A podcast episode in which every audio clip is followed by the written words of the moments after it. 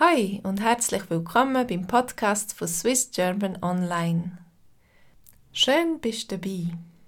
Die Autorin von unserem Text ist Nadja, eine Schweizerin, die in Costa Rica lebt und arbeitet. Eine zweisprachige Hochzeit. Als ich noch in Nosara gewohnt habe, habe ich nebst dem Sprachunterricht auch Übersetzungen angeboten. Ich durfte ein E-Mail bezüglich einem Corona-Test von Deutsch auf Englisch übersetzen, WhatsApp-Nachrichten von Spanisch auf Englisch und dann bin ich für einen ganz speziellen Anlass angefragt worden. Eine Hochzeit. Es war eine Hochzeit von zwei Bekannten. Er ein Costa Ricaner und sie eine Amerikanerin. Von beiden Familien sind Gäste eingeladen worden und darum hat diese Hochzeit zweisprachig sein. Der Anwalt hat das Offizielle in beiden Sprachen vorgelesen und natürlich dann nach dem Ja-Wort gefragt.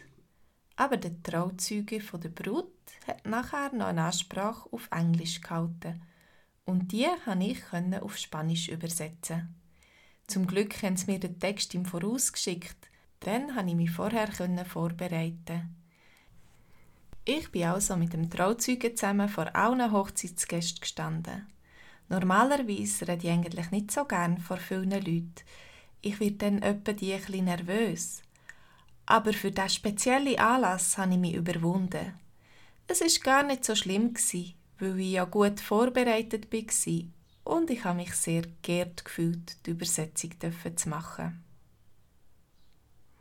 Obwohl ich ja nicht zu den Gästen gehört habe, habe ich nebst dem Bärli auch noch andere Leute an dieser Hochzeit kennt.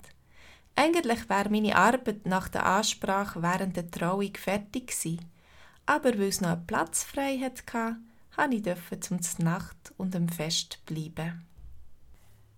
Das hat der kostarikanische Gast dann auch ausgenützt. Als er etwas wollte sagen, durfte ich nochmal vorgehen, um seine Rede zu übersetzen. Aber den Text hatte ich nicht mehr vorbereitet. Es war etwas schwierig, um so spontan zu übersetzen.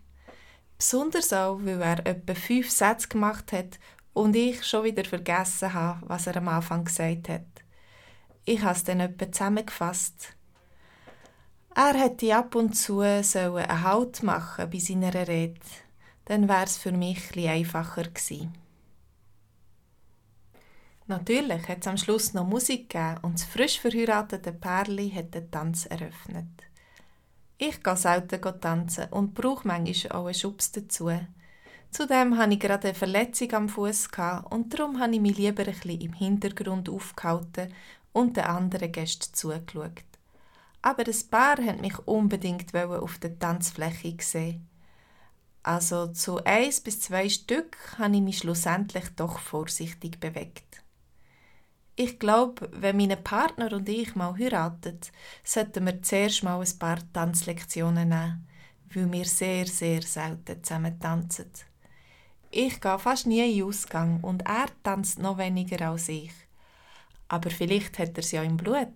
Latinos haben in der Regel ein gutes Rhythmusgefühl. Und du? Hast du auch schon mal etwas vor Publikum übersetzt? Bist du schon mal an einer Hochzeit gsi?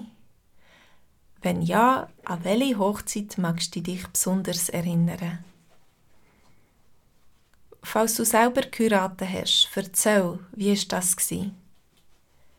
Habt ihr auch getanzt? Wie sieht eine typische Hochzeit in deinem Land aus?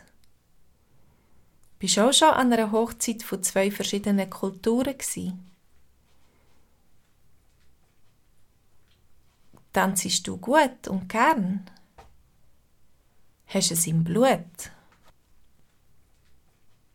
Welcher Tanzstil gefällt dir am besten?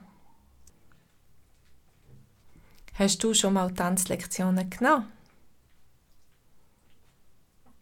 Diese Fragen wenn wir in unserer Konversationsgruppe besprechen.